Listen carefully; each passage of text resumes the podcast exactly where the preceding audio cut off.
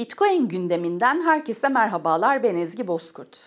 Geride bıraktığımız bir haftanın öne çıkan gelişmelerini derlediğimiz haber turumuz şimdi başlıyor.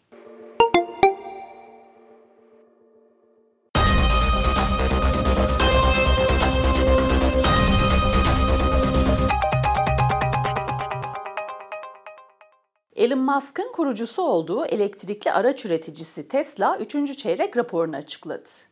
Uzun bir süredir Bitcoin alım satımı yapmayan şirketin yılın 3. çeyreğinde de Bitcoin ile işlem yapmadığı açıklandı. Dünyada enflasyon oranının en yüksek olduğu ülke olan Arjantin'de Bitcoin destekçisi olarak bilinen başkan adayı Milei genel seçimlerde son tura kaldı. Ön seçimin ardından yapılan ilk tur seçimlerinde %30 oy alan Milei, %36 oy oranına sahip Massa'nın ardından ikinci sırada yer aldı.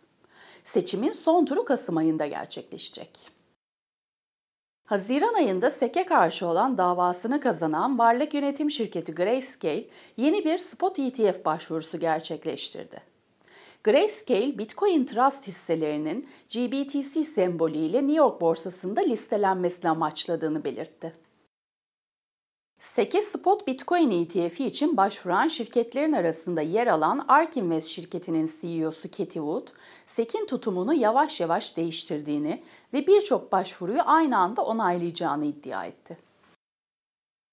SEC'in spot Bitcoin ETF'lerini kabul edeceğine dair yapılan açıklamaların ardından Bitcoin değer kazanmaya devam ediyor.